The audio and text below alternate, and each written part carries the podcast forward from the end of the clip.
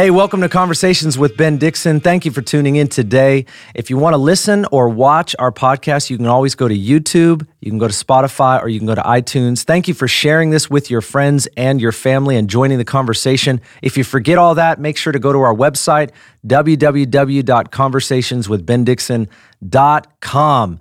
Hey, today we have a special guest with us. His name is Ben Dixon. That's right. I'm riding solo today.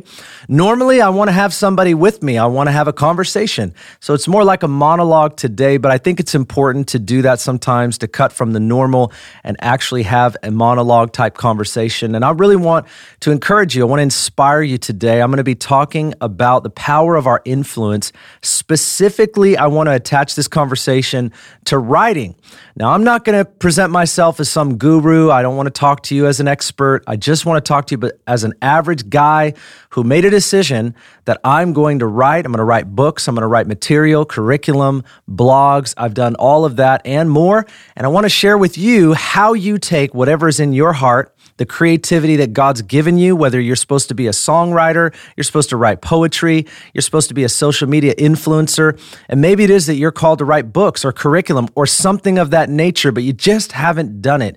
It's in your heart and you have not accomplished what has what is in your heart. I want to inspire you and I want to encourage you to follow through and what kind of discipline it takes to get from where you are to where you need to be. So I'm just trying to imagine if you're on the other end and you're asking questions like, Ben, I've got something in my heart, but I don't know how to cross the finish line.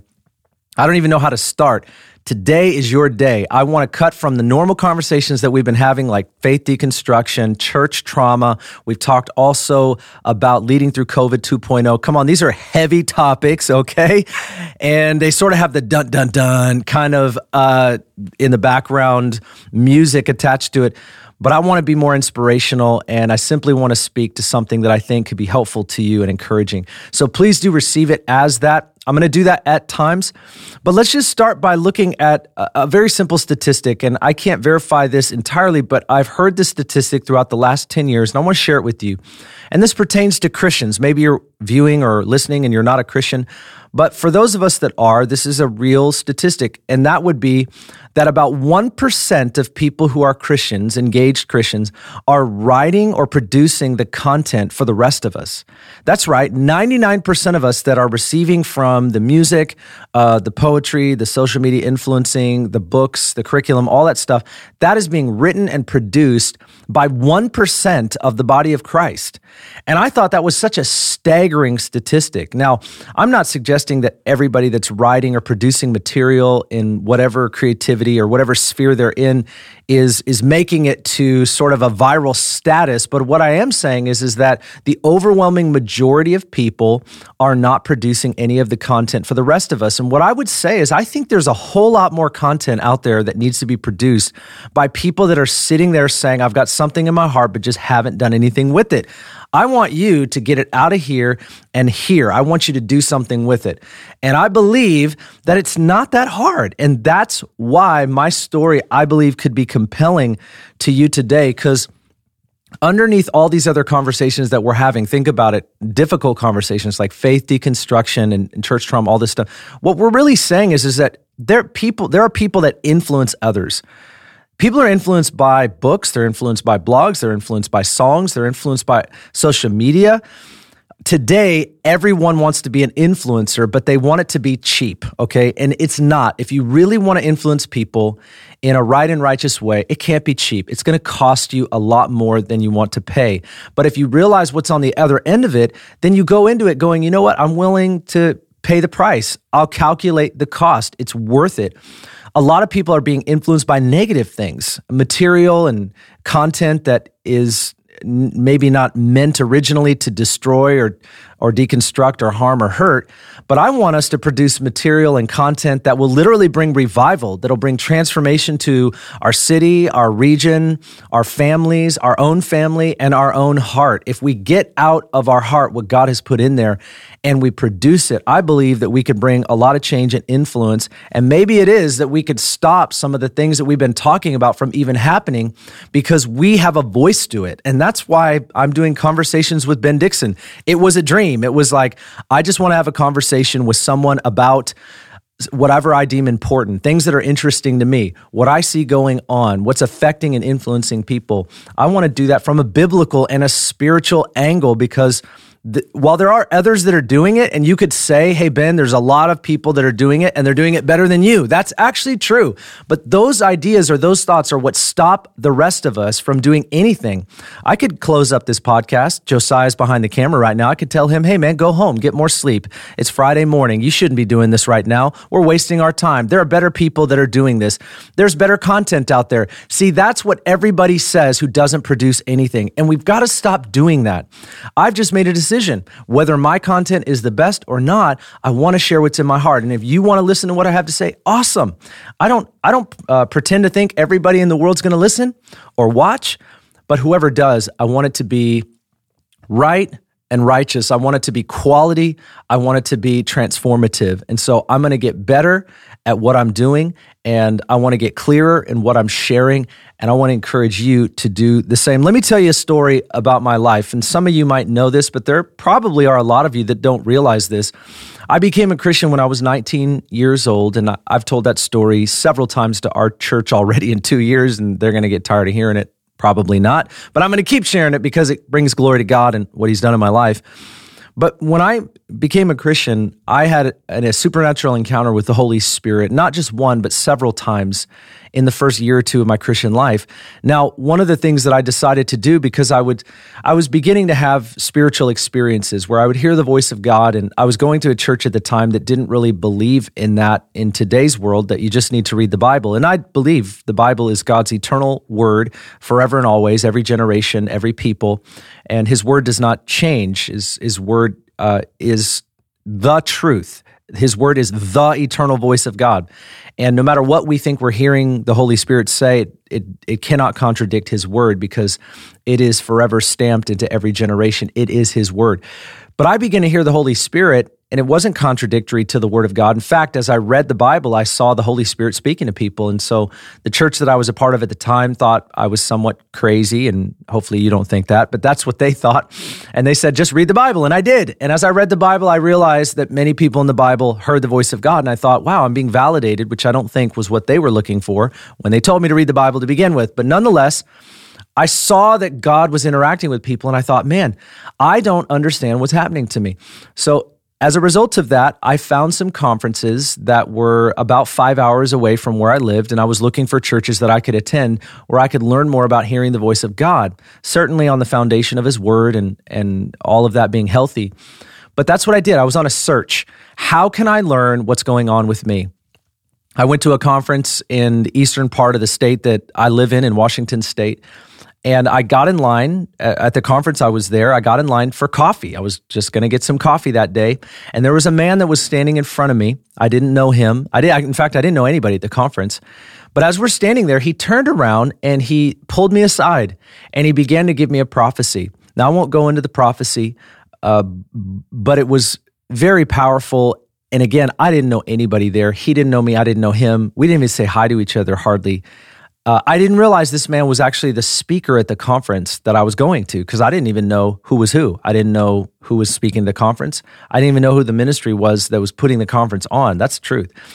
Um, he pulls me aside and he says, Hey, I see a picture of you speaking to these people and going to these nations and blah, blah, blah. He said all this stuff. And then at the end of it, he said, And you're going to write books and those books are going to uh, they're going to be pr- produced in many languages and this is going to be part of your influence as a Christian and as a Christian leader. And he kept using the word leader, he kept using the word books, and the prophecy went on for like five minutes. Anyways, when you're a young person, I think I was 22 at the time, maybe 21, all you hear is, You're awesome, you're gonna be awesome in your life, and God thinks you're awesome. And I was smiling and I was like, Wow, I got a prophecy. Somebody thinks I'm amazing. God thinks I'm amazing.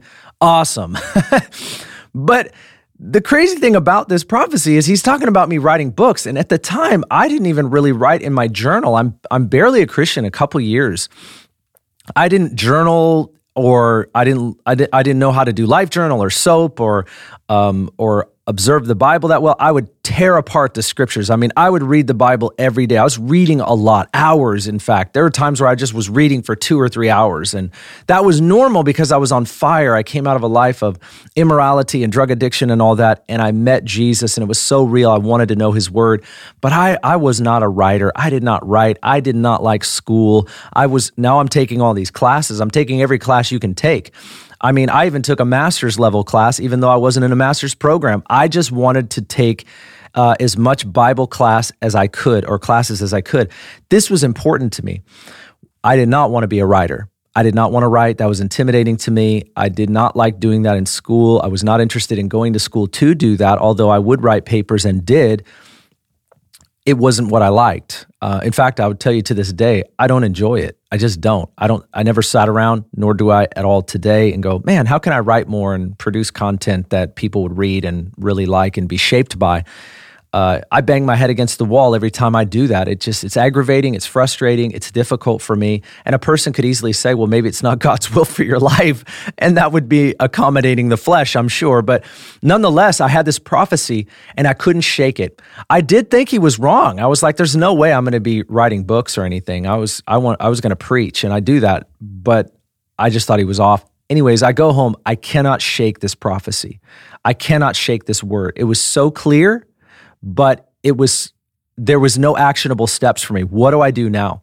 So I went home and because I couldn't shake this off me, I started writing in a journal. That's what I started doing. In fact, within 6 months I was literally literally writing curriculum. I was writing sermons, even though I didn't have anywhere to preach. I was writing curriculum and I didn't have a class to teach. That's the truth. And it was interesting because I wrote my first curriculum, I think it was called The Priesthood of All Believers. It was really about God using all people to fulfill the ministry of Christ. It, it, it was simple, but it was like to me, I wanted average people to do extraordinary things. I wanted everyone to get in the game. I didn't want anybody to be a spectator. I knew Christianity was not a spectator sport. So I wrote The Priesthood of All Believers. I still have the curriculum today. I went really deep into Exodus and all the things that were shadows and types of Christ who was to come. And it didn't make any sense when it comes to just getting average believers access to the things of the Spirit. I've wrote, written a lot more since then that's clearer, more accessible, more helpful. But nonetheless, I was I was willing to write this, and I just was reading books like crazy, and um, you just couldn't stop me. That catalyst of a prophetic word led me to start journaling. It led me to start writing curriculum. It led me to start doing this. N- nobody told me to do it I just had a prophecy from some guy I never met and I never saw again. And that's the thing is that I needed God to give me a stamp of approval. And I didn't know that there was stuff in my heart that needed to get out. I didn't know God was planting seeds that He wanted me to water and cultivate that ultimately would bear fruit for His glory. I didn't know that. The prophecy gave me awareness of that. And it also was a catalyst for me to start putting things into action. And I had to fight for this. I really did. I had to fight against those voices in my head. I had to fight against voices in my life that told me, you're not qualified. You know, you don't have a background in this. You don't have an English degree. You don't have this, you don't have that. All of those things I heard along the way in my path of writing books and doing all that kind of stuff but I did I did want to say I, I, brought some of the stuff with you. I wrote my first book I wrote was is called Hearing God, and the second one I wrote is called Prophesy. But I also wanted to bring some of these to you and just show you that the prophecy came true. Like here's Hearing God in Korean, and here's Hearing God in Spanish, and here is Hearing God in Turkish. And uh, I, listen, when I started, I didn't even I didn't think anything of what the guy said to me about multiple languages and all that type of stuff. I didn't realize I'd have, I probably were 35 to 40,000 copies of Hearing God distributed. As a Christian, if you have 5,000 copies of your book distributed and sold, that's very successful. Okay, most people think you got to be a bestseller. No, most people will never be a bestseller. There's very few that will ever make it that far. That isn't the goal. The goal is to be influential. The goal is to take what you have and to get it out there. That is the that is an accomplishment in and of itself. And so um, I never thought that I would go that far. In fact, uh, it's kind of unbelievable when you think about it. But my journey was this: I, I, as I was writing curriculum, I started writing a curriculum about hearing the voice of God, and I, I would be pre- I'd preach on it for a decade. And I had hundreds, like literally like 150, not two, 300, but 150 messages probably about hearing the voice of God. And at that point, I'm like, I've got curriculum. All I got to do is write this into a user friendly manual. And so I wrote training manuals for classes. And once I had training manuals for classes, the next step was to publish those. And while I was doing that, instead of publishing them in the eight and a half by 11 training manuals, I said, you know what? I'm going to put them into a reader friendly version. And that's exactly what I did. And I'm so glad I did because that's what was accessible to most people. And I wrote questions and all that kind of stuff that could be used in small groups, sermon series, and uh, classrooms. And it has been and it is being used in all kinds of formats, far beyond what I could have ever um, imagined. And again, this was just my study in scripture. It was my experience, and it was what God wanted me to do. Now, that story is just to illustrate something simple. Number one, I, I, I'm nobody, okay? And if I can do it, you can do it. Number two, I have no background in English, editing, uh, translations, publishing. I had none of that. What I had was a work ethic. What I had was a prophecy. If if you have a work ethic, if you're willing to work hard and get things done and read and learn how to do this, whatever your field is, if it's blogging or if it's uh, doing video work or if it's doing poetry or if it's whatever creativity that God's put in your life to be an influencer of Jesus in the world that we live in, it really is going to get down to you doing the hard work and having actionable steps to, to, to take so that you fulfill whatever the Lord's put in your life. But there's some things that I think helped me, okay, to get to that place. First, it was the prophecy. I had to overcome these voices in my life. I had to just employ my work ethic and start taking steps. But there was a fundamental belief system that works in my mind that will help you. Okay. And, and that isn't you're awesome, you're amazing, you're the best person, you're better than others. All of that you got to obliterate. None of that stuff helps. We don't need pride to be our guide. Come on now. Josiah's in the background and he's shaking his head. Pride cannot be our guide. That should be the name of the podcast. Amen. I'm just going to show up at a church near you. That uh, qu- little quip right there. But here's a fundamental uh, part of my belief system that will help you. Lock this in. God uses people to shape his world. You have to lock that in. If you don't lock that in, you're going to have some kind of um, avoidance in your life that you you have this thing that could literally change people's lives. It could change the world. But because you discount or dismiss yourself you you dismiss how God works. God uses people to shape the world. He doesn't use perfect people. You cannot find them in the Bible. What you find is reluctant, hesitant, disobedient, fleshly people who encounter God, are obedient to God and do something with what he gives them. And that is what you have to lock in. We have to stop thinking small of ourselves. We have to start thinking big of God. And if you have something in you, God wants you to use it. And and this goes against the grain of that person. I, I've met a lot of you who are artists and you do drawings and paintings and they're beautiful, they're magnificent. But because you discount yourself, you never share them with people. You know what I'm talking about. You never share them with people. You don't give them away.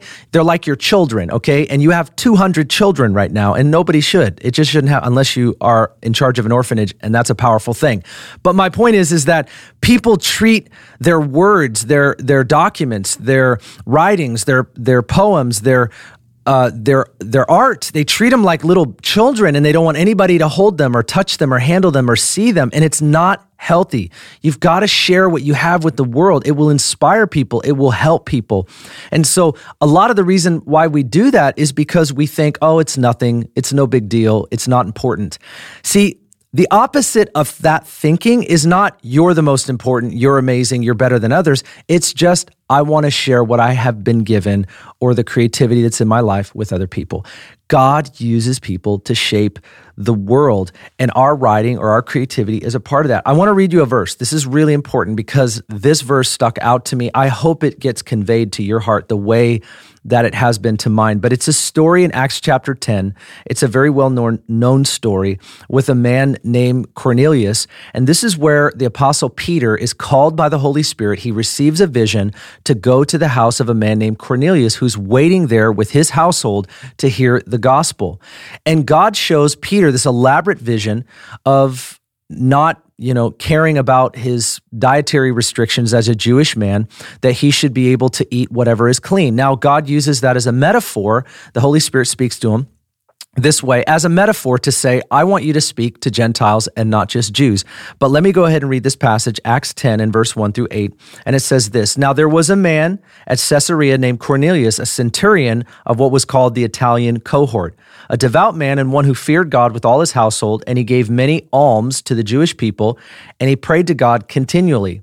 About the ninth hour of the day, he clearly saw in a vision an angel of God who had just come in and said to him, Cornelius. And fixing his gaze on him and being much alarmed, he said, What is it, Lord? And he said to him, Your prayers and alms have ascended as a memorial before God. Now dispatch some men to Joppa and send for a man named Simon, this is Peter, who is also called Peter, and he is staying with a tanner named Simon, who, whose house is by the sea. When the angel who was speaking to him had left, he summoned two of his servants and a devout soldier of those, of those who were his personal attendants. And after he explained everything to them, he sent them to Joppa. Now, there are many things in this story that I could highlight, but the first thing I want to sh- I want to show you is that God sent an angel. Uh, uh, you have to hear. You have to see this. God sent an angel to Cornelius and told him, "I want you to send people to Peter." God sent a vision to Peter and told him, "I want you to go with the people that knock on the door." God gives a vision, God sends an angel, God sends messages and messengers. Okay? So here's the first question. When Peter comes to Cornelius's house and he shares the gospel with this house and they give their lives to Jesus, that's the end of the story. Why couldn't God just use the angel who's standing right in front of Cornelius to share the gospel so that Cornelius and his house would get saved? Why, why did God go out of his way to send a vision, a message, and a messenger. One messenger said to Cornelius, Go get this other guy because he's got something you need to hear. The angel's already there talking to him. Just say what needs to be said. This is the answer God uses people to shape his world. This is such an important piece of what we have to be thinking when we think about even writing books or curriculum or whatever we're doing. God wants to use you and use me to shape the world. The creativity that's in us is not about our creativity. Sometimes it's God inspired seeds that need to be planted into the soil of houses of Cornelius. Maybe we're not going to influence a hundred people or a thousand or 10,000. Who cares? But if we can influence one household, that household literally, as Peter came to share the gospel, that household literally was the start of the Gentile church. That was God's opening door to the Gentile world to being saved. Before that, it was the Jewish church. Okay, why is this important? Because throughout the book of Acts, throughout Christian history, throughout the world that we live in today. There are people that are hearing the voice of God. He's planted something in their heart. They're following the Spirit of God. They're standing on the Word of God and they're just giving away what God's put in their heart. And they're not worrying about the impact, but they want and they desire for God to use their life. And that's all that matters. God uses people to shape His world. And that means you. And we've got to stop thinking it's not us. We've got to start thinking that it could be us. And that's what shifted in my mind. And that's what shifted in my heart. I can be an average person and I don't need to care about impacting the whole world. Now, there's a flip side to that because today a lot of people on the other side, they want to f- influence a million people. I want a million followers, I want a million people, I want to influence ton- you have to let that go. So whether you're on the side where you think you're the most influential or you think you're not influential at all, who cares? Let it all go. Give what you have. When you give what you have, let the results be up to God. That's what's most important. Okay. So we're not trying to be the best. We're not trying to not give anything. We're just trying to give away what we have and let the results be to God. The second really important marker in my mind was that God communicates through our words. He uses people to shape our world, but he communicates through our world. When I when I started going through scripture, and I'm just going to read some of these to you. I don't mean to. Uh, I'm not trying to teach you per, per se today, but when you start reading these passages, you realize very quickly that the Bible is such a profound document because he used human authors. He could have floated these commandments out of the sky. He could have etched them in the side of a mountain. He could have done anything like that to ensure that it was completely 100% only from God. And yet he chose in his sovereign plan to use people to communicate his words. Now, I'm not comparing anything we're going to do with the Bible. The Bible is the eternal word of God. But in the same way, at least God wanting to communicate through us inspirationally, not necessarily eternally th- through a, a, a document or his word that would be the foundation for what all people would always believe concerning Christianity and really God's salvation plan, the end of the world, and so on. I think it's important that we recognize God's methodology is to use people and to use words to communicate his truths and to bring encouragement from his heart. Look at Exodus 17, 14. Let me just read a few here. I've got so many, I can't read them all. And this is what the Bible says Then the Lord said to Moses, Write this in a book as a memorial and recite it to Joshua, that I will utterly blot out the memory of Amalek from under heaven. I'm going to drop down to Deuteronomy 31 19. Now, therefore, write this song for yourselves and teach it to the sons of Israel. Put it on their lips so that this song may be a witness for me against the sons of Israel.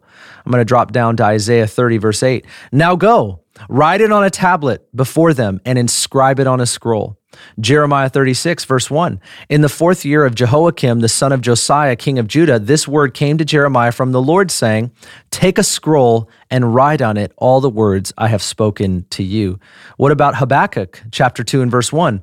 I will stand on my guard post and station myself on the rampart. I will keep watch to see what he will speak to me, and how I may reply when I am reproved. For the Lord answered me and said, Record the vision I want you, I, I, hope you're getting where I'm going here. Luke chapter 1 and verse 1.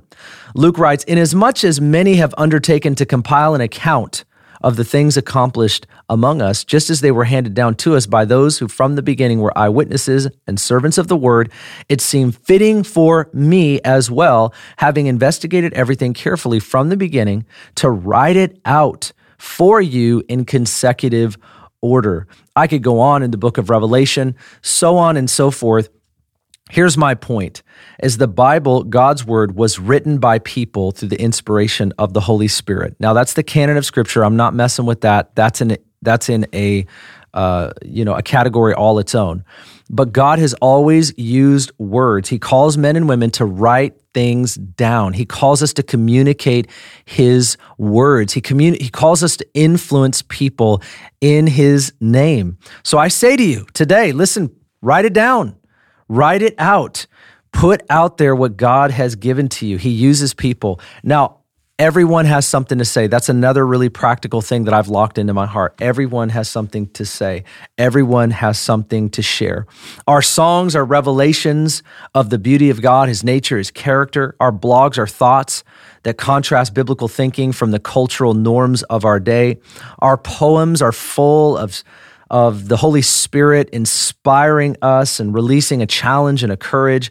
Our books bring the ancient uh, this ancient text to life as we instruct people in our time about that which has been written uh, thousands of years ago. These concepts, these precepts really give us handles on how to live out a spirit filled life in the day in which we're living. Here's what I'm saying you have something to say. It doesn't matter how many people hear it, it just matters that we get it out there. And that's what I want you to hear today. Now, let me encourage you how you're going to do that. What are the actionable steps? That's what you're asking today. I can hear you. I know this is a monologue, but I'm just pretending myself having a conversation, having coffee with you. You're asking, okay, I hear you, Ben. You're saying God uses people to shape the world. You're saying that God uses words to shape the world and he uses human vessels to do that. You're saying everyone has something to say. Okay, I'm convinced. You've convinced me 100%.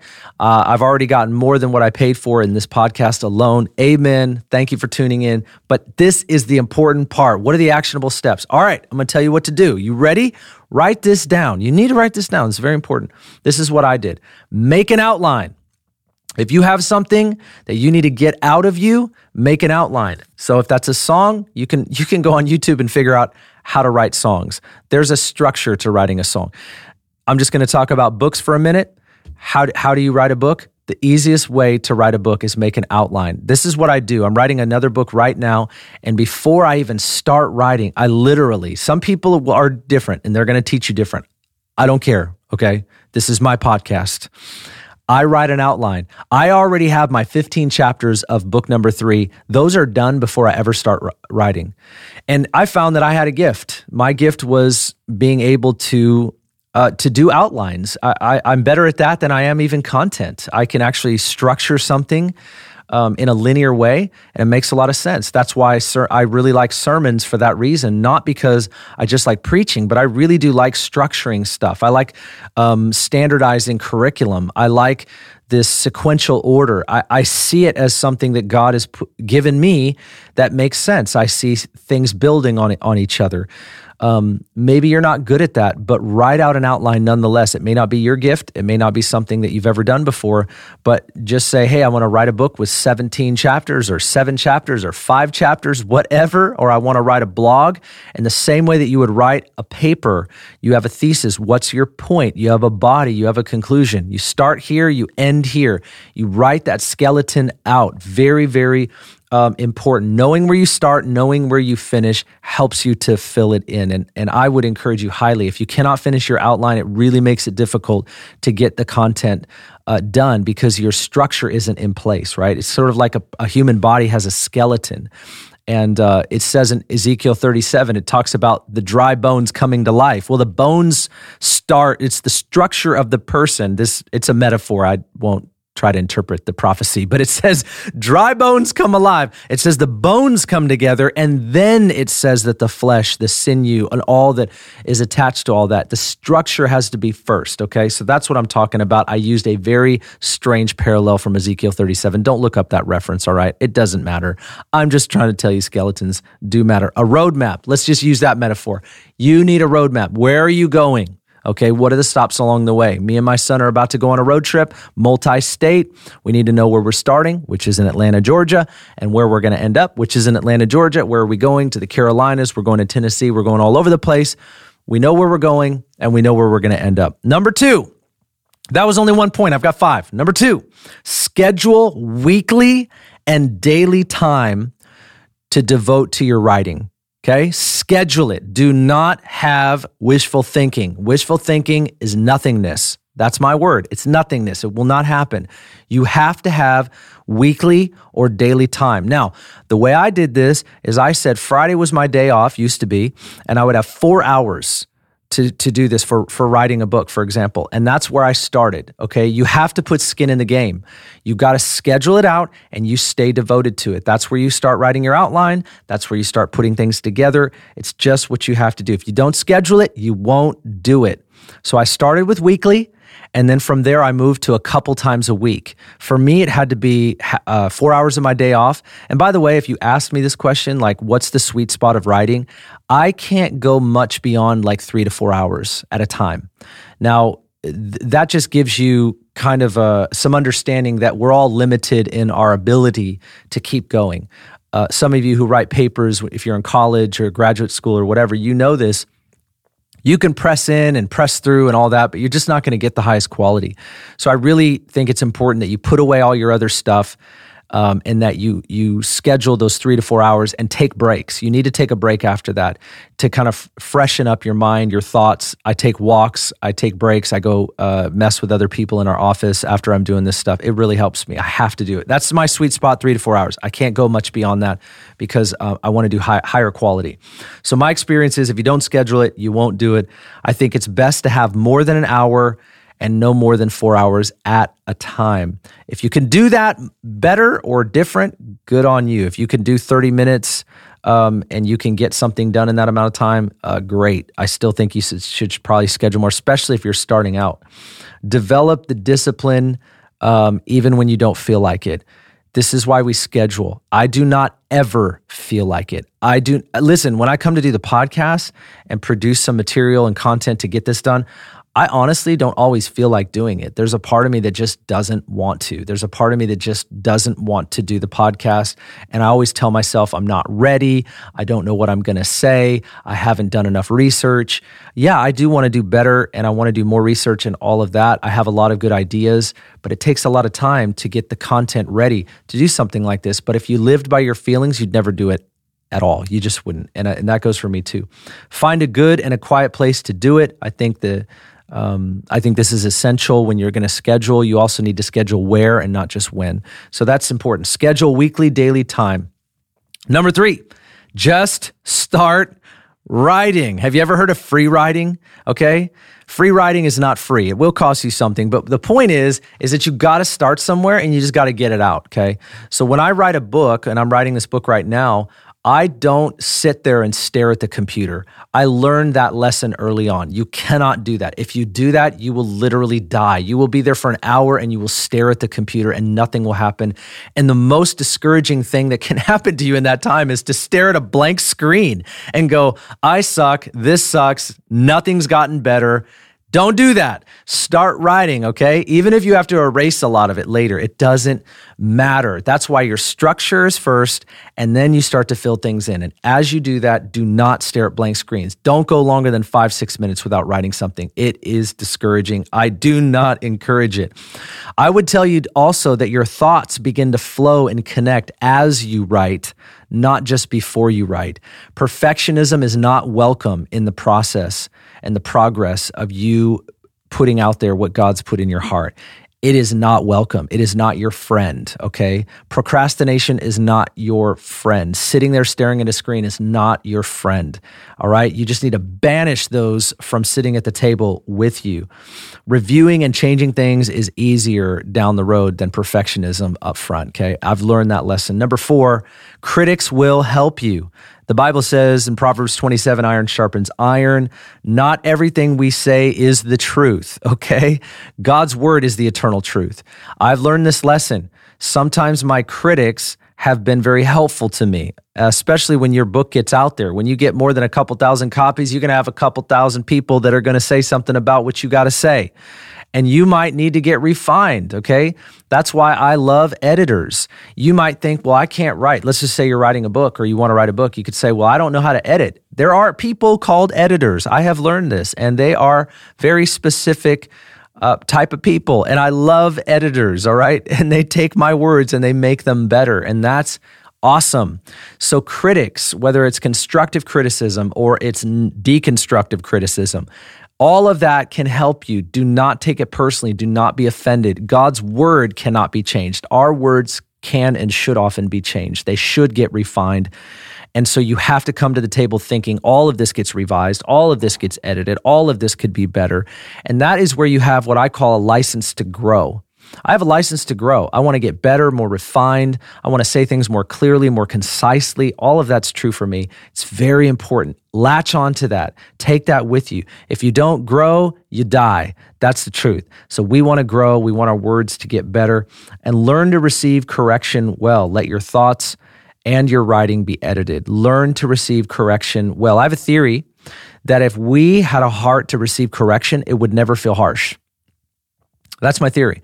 I think correction would never be a difficult thing if we were taught that it could be a helpful thing. And the reason why we're so, uh, we lack a teachable nature, uh, or one of the reasons is because we think of correction as a negative thing, like we failed or we're not good or we're not good enough. No, if we had a license to grow and we realized and adopted the view that we say we believe, but I think we ought to put more into practice, is that I start here, I end up there. In the process, I'm growing, and that means I'm growing in everything. And so, if something isn't perfect, that's fine. If something isn't as good as it can be, that's fine. Adopt that view. And criticism, constructive and deconstructive criticism, will help you. Ask me how I know. And number five, find and develop your style. Uh, this is really important. We're all very different, whether that's speaking, whether that's writing, or whether that's you know, influencing people in very creative ways. You are not someone else and you never will be. You may be like someone else, but you don't want to be someone else. What is your style? And let me encourage you because I learned this over a long period of time. It took me years to figure out who I was. It took me years to figure out my style. It took me years to figure out how I wanted to do things. I glean from tons of people, and I've got a lot of people to thank for my development and where I'm at today. And in some ways, I'll sound like a few different people because they help shape me, and there's no shame in that. I've discipled a lot of people. Uh, some have said they sound like me. That's respectable. Absolutely, they should sound like you, but it takes a while to find your own voice. And when you do, you start to shape that voice. Now, my writing, uh, it comes off kind of like the Bible, it, it, not not in the uh, its power, okay, or its authority, but the Bible is sort of clear and concise and to the point. There's different genres, uh, there's different types of literature in the Bible. But I've read so much of the Bible more than anything else that if you read my books, you're going to see that I sort of write like what you would read in Scripture or the way that it's conveyed. Um, so whatever you're reading and whatever you're consumed with, it does shape how you communicate. Some books today you'll read and they're very cultural uh, they'll have a lot of cultural quips. They'll refer to a lot of cultural issues. Um, I try to write timeless. That's my thing. And so I try to think about is this illustration going to be 10 years, um, uh, sort of a 10 year timestamp, and then after that, it doesn't work anymore. Uh, I try to make sure that whatever I use in my writing is uh, is worthy of reading 30 40 years from now. That's important to me. That's just the way that i think about it. So uh, think about your style. What are you writing why are you writing it? Who are you writing it to generally speaking?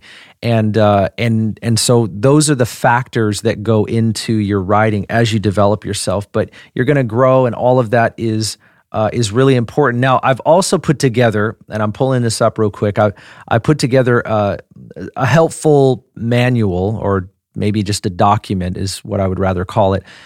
For those that are going to write a book, okay, I'm kind of leaning towards writing the book because that's what I've done and I have experience with that. I also have experience with writing curriculum.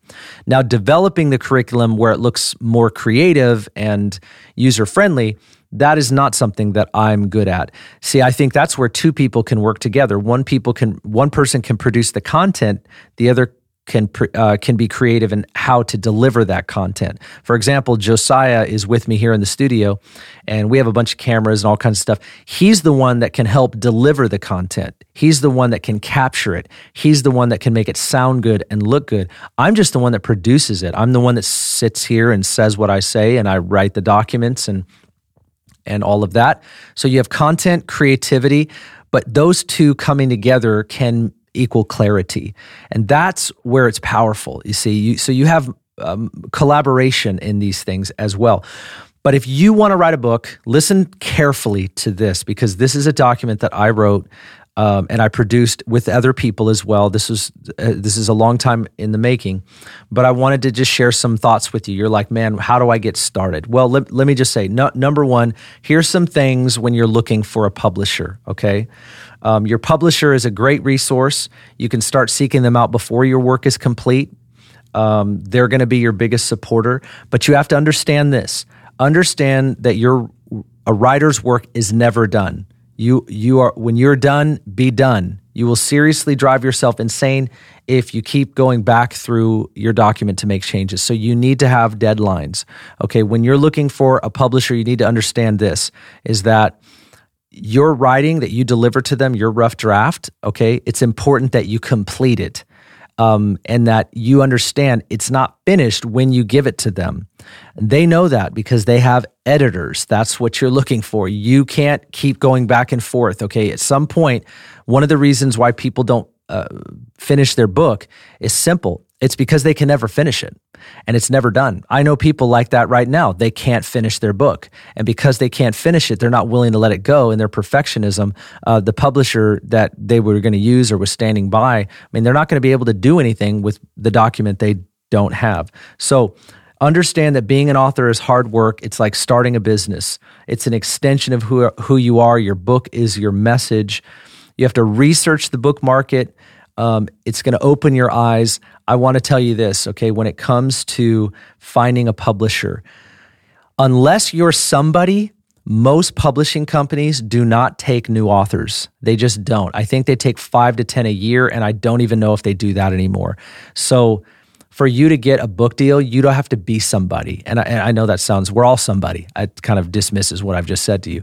What I mean is that you'd have to have a platform. Okay. They're not going to take a new book of a person that doesn't have a very uh, public platform.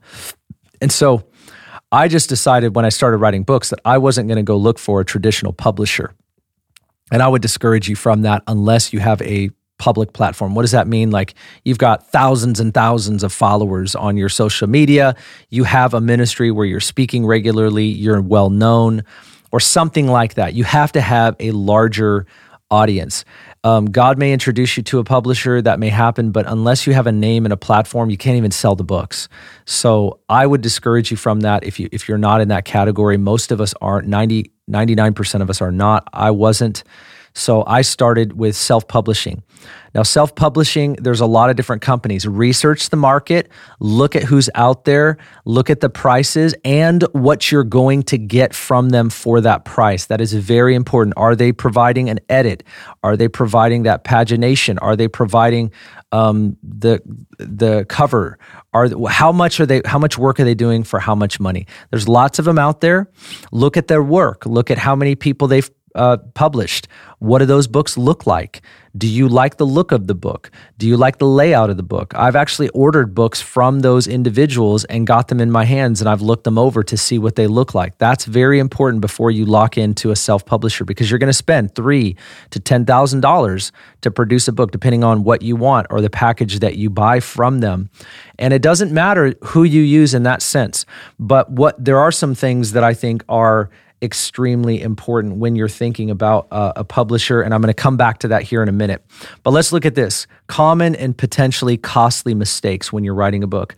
Um, you do not need an edited manuscript. Okay. That's what your publisher is for. You want to find a package that can edit. All right. If you have an editor already that you think is high quality, then you can use them and you can skip that step and buy a package without the editing.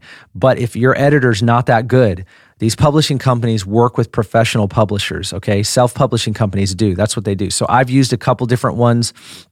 And it's, impo- it's important that you realize your manuscript is a rough draft. Number two, don't go looking for a publishing deal. This is what I've already said. Don't assume that you have the next number one bestseller. your book might be good, but it's not a number one bestseller, okay? Most people have to get several books out there before that ever happens. It is a miracle. I mean, it is a downright miracle for somebody to have a bestseller. So don't buy the dream, all right? Just be influential, put out there what you have, accomplish what you have in your heart. Um, most publishers don't want a previously published book. Okay. They don't, unless it was wildly successful. I mean, we're talking like the chicken soup books. Okay. That was a previously self published book, and a publisher picked that up because of how successful it was. It's not normal. Like my book, Hearing God, is successful, but uh, in in Christian book eyes, but most people aren't going to want to pick that up and use that because it's already had its shelf life. Unless they think they can put gasoline on the fire, they're just not going to want to do it. Publishing companies run uh, by incentive; they need to make money. And they're not trying to make you money. They're trying to make them money. That's why they're in the business. So it's got to be mutually incentivized. So just want you to know that if you're going to go the self publishing route, go that route. If you want to go traditional publishing, you can. I'd discourage it unless you have a really high uh, platform. Um, this is tips for writing your book. Uh, this is, of course, I've told you make an outline, make time to write, set a deadline, do your research in advance, make sure you cite all of your resources. P- uh, plagiarism is not okay. Hear me when I say this. People are getting picked off for plagiarism left and right. All right, especially if your book gets into thousands and thousands of hands. Do not plagiarize. Give credit to everybody that you use their material. Whenever you quote uh, someone, you cite the, the reference. You you have these citations in in the back of your book. That's what i do. And i try not to use a lot of references personally because i know that when you're using someone else's content um, it's hard to start and stop. So what i do is i try to block a lot of that out. I only use other people's sources if i absolutely need to. Uh, you got to choose what kind of book you want to do but that's just my opinion. I think it's better to just not use other people's material unless it really helps and enhances the material that you're writing. In that case, absolutely do it, but cite them, make sure that you're accurate. Um, make sure that you're writing to the audience that you're trying to reach. Now, you might have a general audience, and that's fine. Typically, that's what I have. Um, but I know I'm writing to Christians. If you're going to write to non Christians, you're going to have to broaden it a bit because they don't have the same language. And uh, you're going to have to obviously follow it up with the marketing that makes a lot of sense. All right, so those are tips for writing your book. And then here's the thing finally, when you're producing your book, things to keep in mind regarding the publisher. I've already talked about looking for a publisher, but the royalties. Um, you're looking for somebody that pays you 100% of all the money received.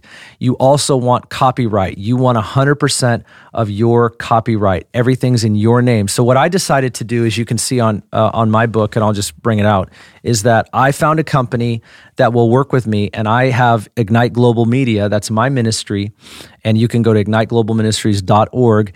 What I did is I did a partner deal with this company that I worked with called eGen, and basically we signed a document that I have 100% copyright. I own all of my materials, all of my own files. They produce it, but I own it and they actually produce it in my name, in my own company.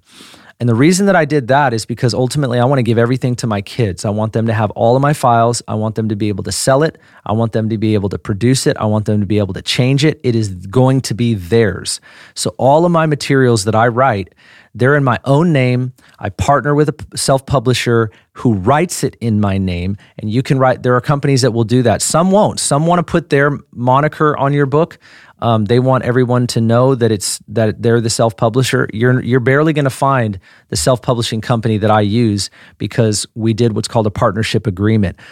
I would recommend that actually, and you can start your own 501c3. I started my own uh, media company, and that's just the way that I'm going to do it. I can do the same thing for our church. I know how to do that. It's it's very advantageous if you're going to write multiple resources, which I am. I plan on writing 20 books. I plan on having tons of curriculum. I plan on having a whole media branch ultimately uh, before it's all said and done. Um, if it if it grows, if it takes off, if it gets off the ground, great. If it doesn't, I don't care. I'm just putting those resources out there, and I own it all because I want to give it to my children, and that's that's the important part. I don't make a lot of money. If you're looking to make money, stop thinking that. I've sold a lot of books, uh, but I don't make any of the money. I give it all back. I personally have done that. A friend of mine who produced books, he's published by several well known publishers. He told me if you're going to write a book, don't even think you're going to make money. It takes a lot of work and effort and you're going to have to get out there speaking. You're i mean you're going to have to do so much to actually make money. Most people do not make money any money on their books especially their first book.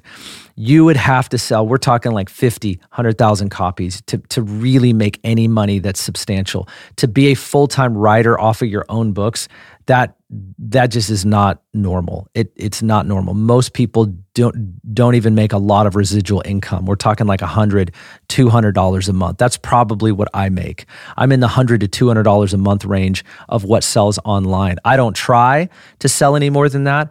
Um, I don't go to places where I speak and really sell my book. I give them away most of the time because I don't need the money per se. I, I'm not looking to make the money off of it. And what am I going to make? An extra couple thousand dollars? I don't want to. I just want people to read my materials. So you have to decide in that regard how you want to structure um, your materials. I've made a decision that I want to give my books away. I want to inspire people as many as I can. Um, so people have fueled that, people have funded that. It's really important. Um, another thing when you're looking at a publisher is quality get the highest quality that you can. When you're getting your book published, remember it goes back and forth with you and the publisher several times. Okay, those are like that's like 3 months of work right there. Make sure that you set aside a ton of time to get that looking the way you want, to get that sounding the way you want. I'm picky. People in my life know that, but I'm picky for a reason because this is going to be published, okay? This is going to be published. You need to remember that. it's hard to make changes. I've made a change to hearing God. We had to redo a ton of stuff. Prophesy, we had to redo a ton of stuff. Let me just tell you, it's really hard. And once you post something on Amazon and these other online platforms to do on on demand printing, uh, it's really hard to get those files changed out because they end up producing a ton of your books and putting them in this warehouse somewhere. And so they're constantly shipping out your old books for the next year. And then when you put that new file in their system, you're not even getting that new file printed out with the new book sent to people from Amazon because they have all these books printed already. That's how they make money. So it's difficult. Make sure your book is done as best as possible the first time so that when you put those files out there on all these platforms, which I could do a whole podcast on, they're as good as it, as, as it gets when it comes to your uh, cover, um, some of the companies don't do as good of a job as I think uh, you could by outsourcing it. So make sure you want it the way uh, you'd like it. Now, me, I'm just simple. So this is just an audio file. Me and a friend, David Sproul, shout out.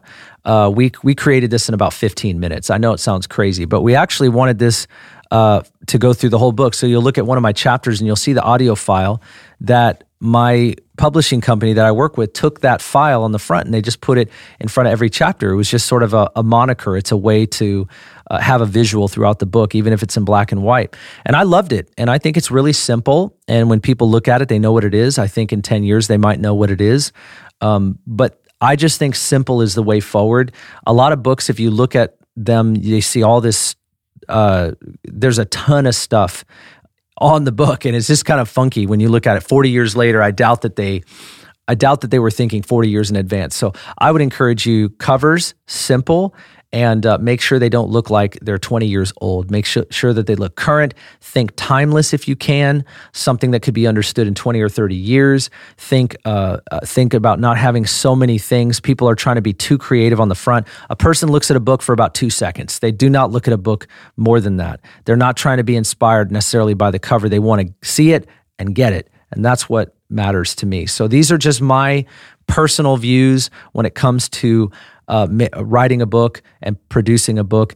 If you if you need uh, any more help on producing a book, do not call me because I don't have the time to mentor you in this. But there are people out there that you can get mentoring on this. And I think it's really important. My hat's off to anybody that's done this.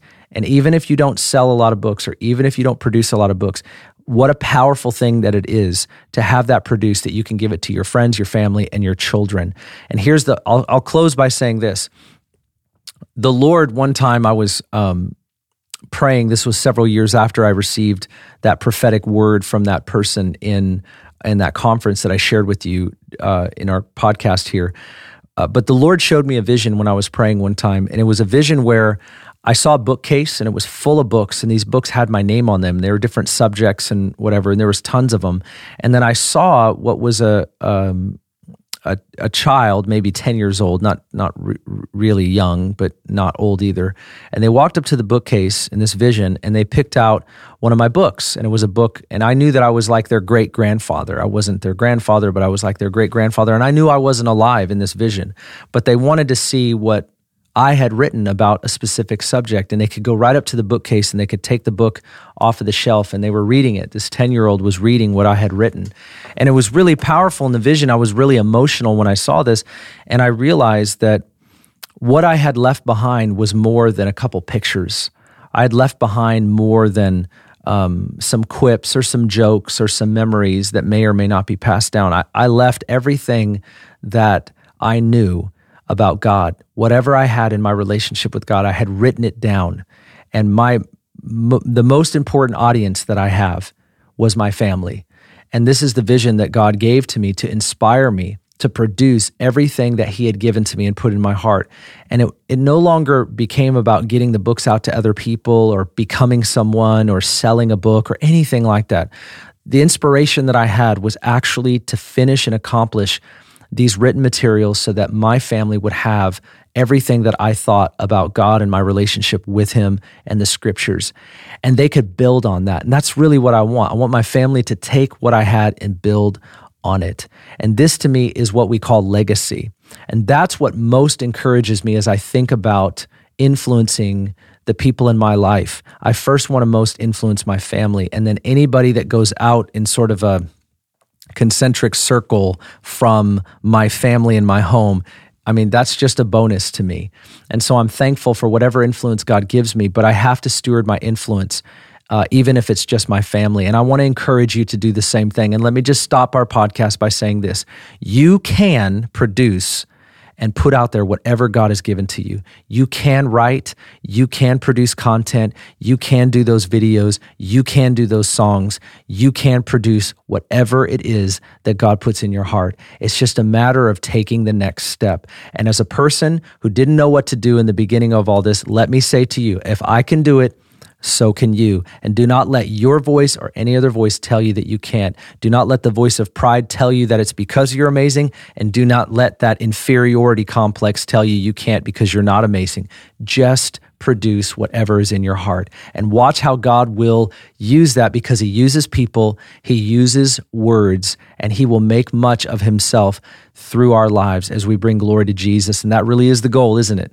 That really is the goal. So, God bless you today. I really hope this encouraged you. I hope it inspired you to get moving and to do something with what you have. And I look forward to our next podcast together. And, uh, and, and we'll talk more about these things in the future. So, God bless you. Thank you for tuning in. I will see you next time.